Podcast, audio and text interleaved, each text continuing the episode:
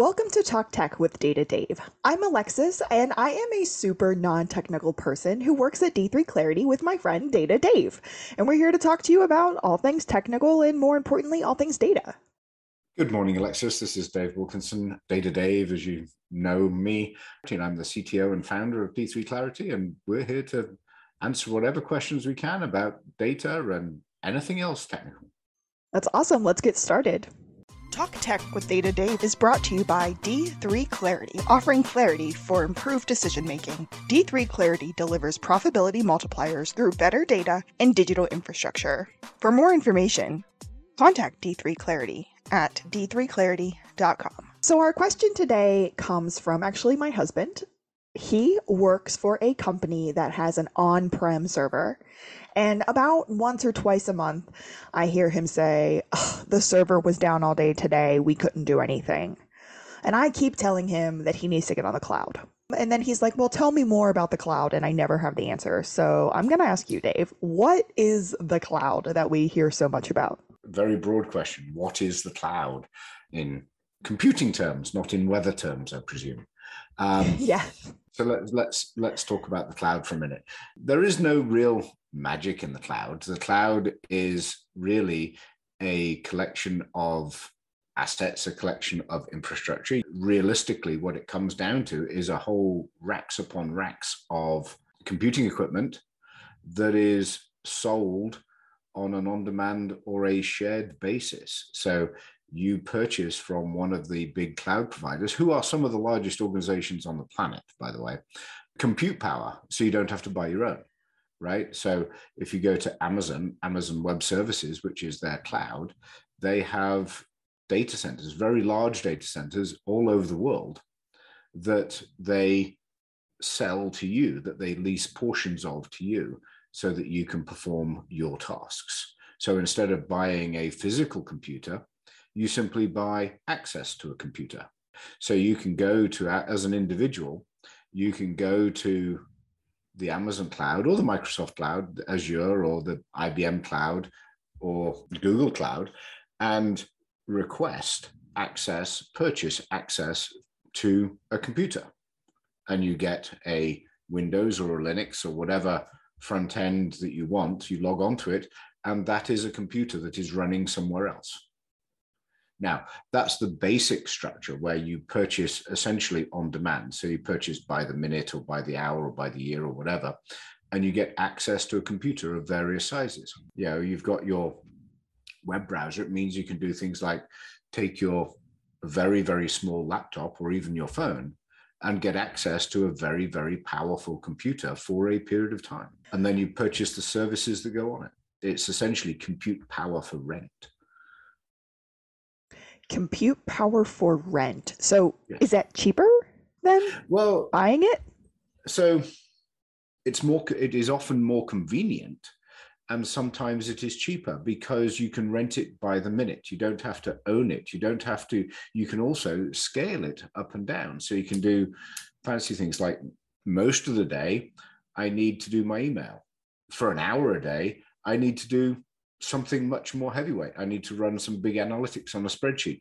So I boost up for that hour a day the power that I need and I just rent it for that hour.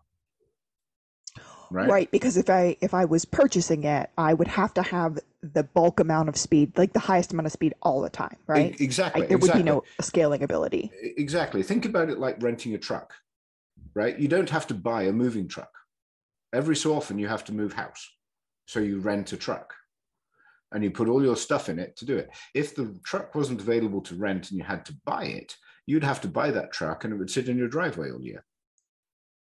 Right? Doing doing essentially nothing. You'd have your little car for every day and your big truck for occasionally you move house or occasionally you buy some mulch or whatever it is. Right. So so you have this truck that you don't use very often, but you paid the price for it. You paid the taxes, right. you keep it on the road, everything else. So it is way more convenient to go to U-Haul and rent the truck when you need it for the period that you need it for. Right. That so makes you, total sense. So you can go buy the power that you need for a brief period. We do all our analytics, right? So we do you you know this we've all got our personal laptops right but I've also got access for what I do for our clients.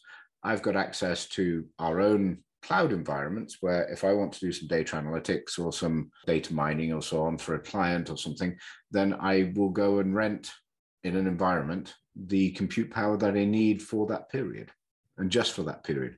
And then I can keep it isolated. I can say, this is this client's data in this environment. I'm going to do this with it. I need this much power to do it in a week. To have it for only a week, and then I'm going to delete it again. I'm just going to throw it all away. I don't have to buy servers. I don't have to install them. I don't have to plug them in. I don't have to do anything else. I can put it all in the cloud on one of these machines that is in Amazon's data center or Microsoft's data center or Google's data center.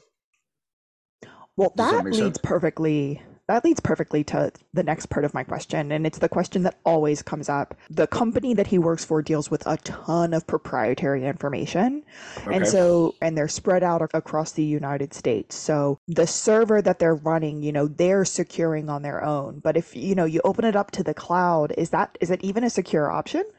So absolutely. The cloud can be very, very secure. It can also be very insecure. So if you think about it, right? So the cloud has the capability to be very secure. Microsoft runs their business on essentially their cloud. Amazon runs theirs on essentially their cloud.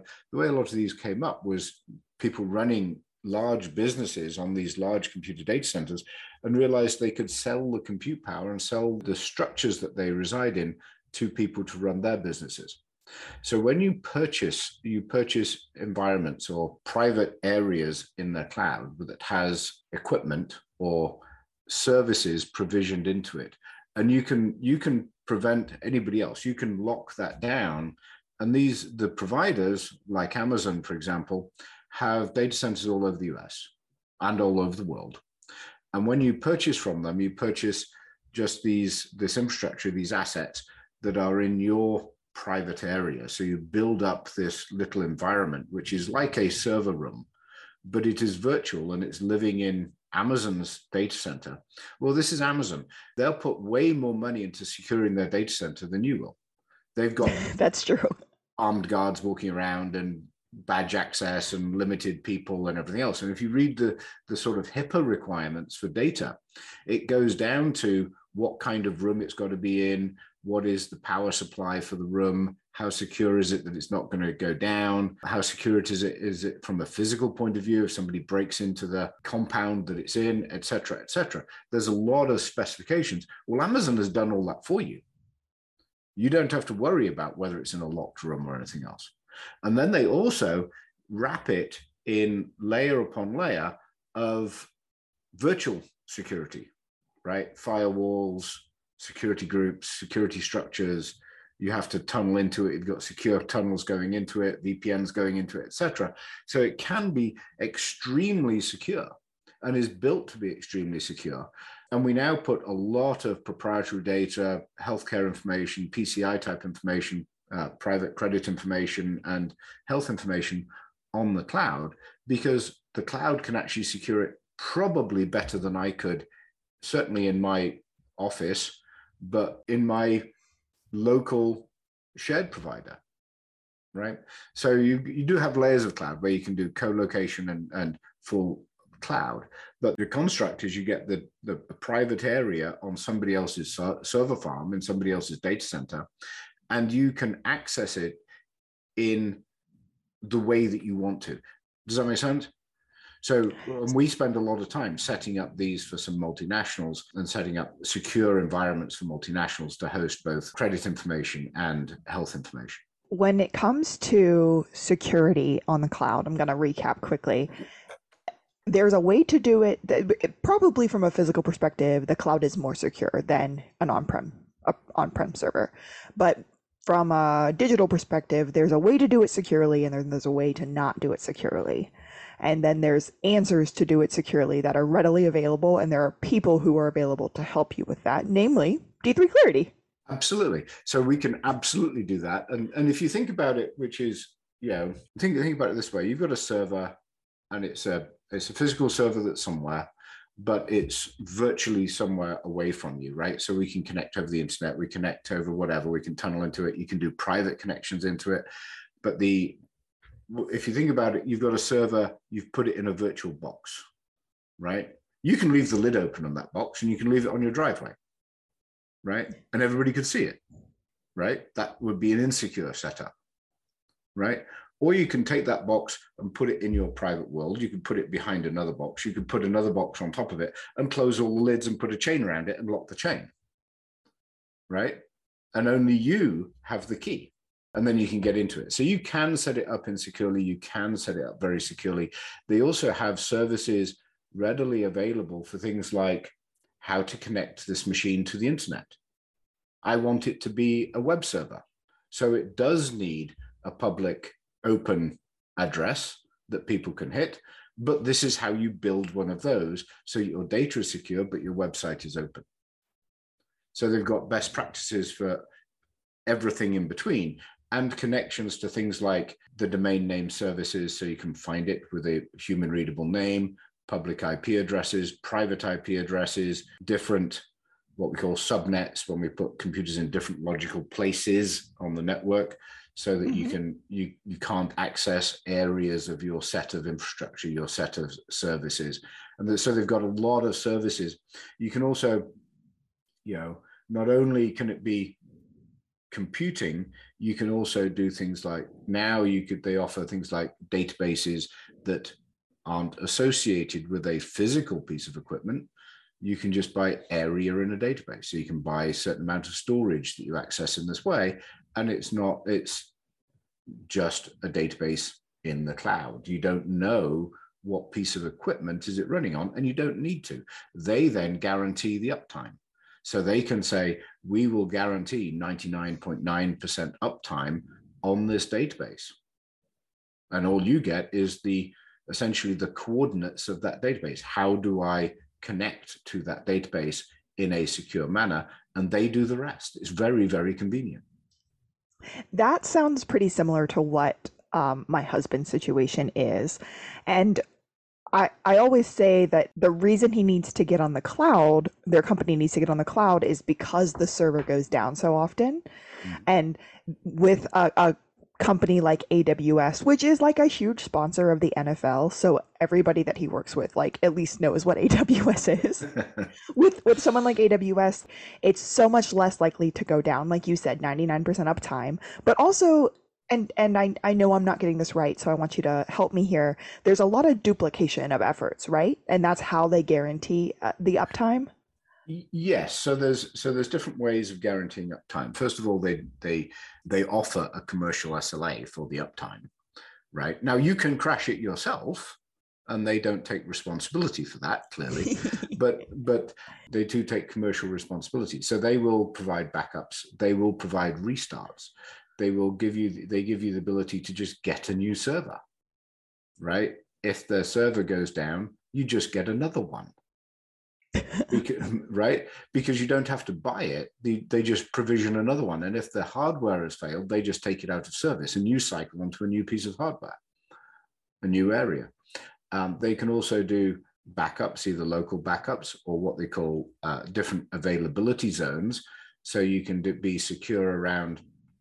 Okay, they have physically separated availability zones in each region so that you've got um, separated by a certain number of di- certain distance. So if an earthquake hits or a tornado or something, then they're separated by short distance. You can also build it where they've got different data centers in different regions around the world. So between London, Dublin, Virginia, Ohio, different regions around the world. And, and most of the cloud providers provide this, this kind of capability. So you can build it to be very, very reliant and very locally accessible. Or you can start small and just build it like it was in your closet and you just open it up and slowly evolve into being a very secure and structured environment.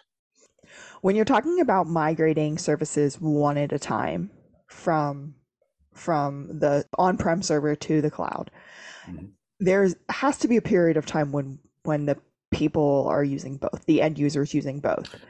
Does that create uh, any sort of, I don't know, hiccups or problems that are easily foreseen that we can plan for?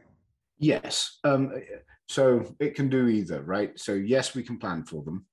Yes, it can create them, and and whether we do them one at a time or whether we do them all at once is the choice of the client, right? So if there's two services, I'm going to call them services. If there are two services that are tightly coupled and talk to each other, then we probably do those ones at the same time. If there is a group of people that use one service exclusively, they live in a customer service app, then why wouldn't we do that one? Move all those people off. They're using the cloud service and they're off, off the on premise service. So there's ways that we design it to make sure that this migration period is as short and as uh, unintrusive as possible. So you're not making people, you know, data's in two places. I use this app over here and that app over there. We try and hide that, try and make that as seamless as possible.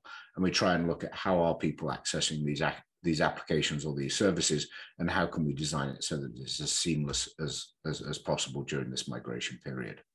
And then ultimately, like I say, shut off the on-premise one. And that's the that's the bonus of having uh, an expert team helping you when it comes to something like this because our team and other teams like ours have seen this happen many times and we can help foresee some of those issues? Is that what oh, i'm absolutely. hearing you say? Yeah no absolutely. I mean we've we've seen uh, just talking to people casually we've seen things like people have left their whole data warehouse open to the entire internet. So you know design it to be secure work with it to be secure and design the migration to be convenient for you and then work work through that the devil is always in the details right? There's a lot of moving parts in the cloud. It can be simple but it's like you know driving a race car okay? It's it's as easy to drive as driving your prius or driving another car right? It's it's pretty much exactly the same as driving any other car but it will also do damage. It will enable you to shoot yourself in the foot. It will enable you to drive too fast around a corner and spin out. It doesn't. It doesn't put the brakes on for you. So one of the things is hire a chauffeur to drive that car for you, and then we will design the security infrastructure. We will design the uh, scalability infrastructure. We'll design the access infrastructure, etc. And then a migration project that will move you into there in a nice, comfortable comfortable manner and you get to go out to dinner in a nice limousine rather than having to drive a race car I love that. Thank you, Dave, for for giving me that crash tutorial in the cloud. I feel like I I walked away with a lot of good information uh, that I'm going to share with my husband and then force him to listen to this podcast. Excellent, excellent. I hope he asks another question from it. Thanks everyone for listening. We hope you have a wonderful day. If you have a question for Data Dave, reach out to us via email at talktech at d3clarity.com. We'll be happy to answer your questions in the podcast. Thanks. This podcast has been brought to you by D3 Clarity. No one has time or patience to fix all of their data and infrastructure problems. D3 Clarity helps some of the world's most recognizable brands take the right action to turn their information into strategic profit making. For more information, go to D3 Clarity, that's the letter D, the number 3, the word clarity.com.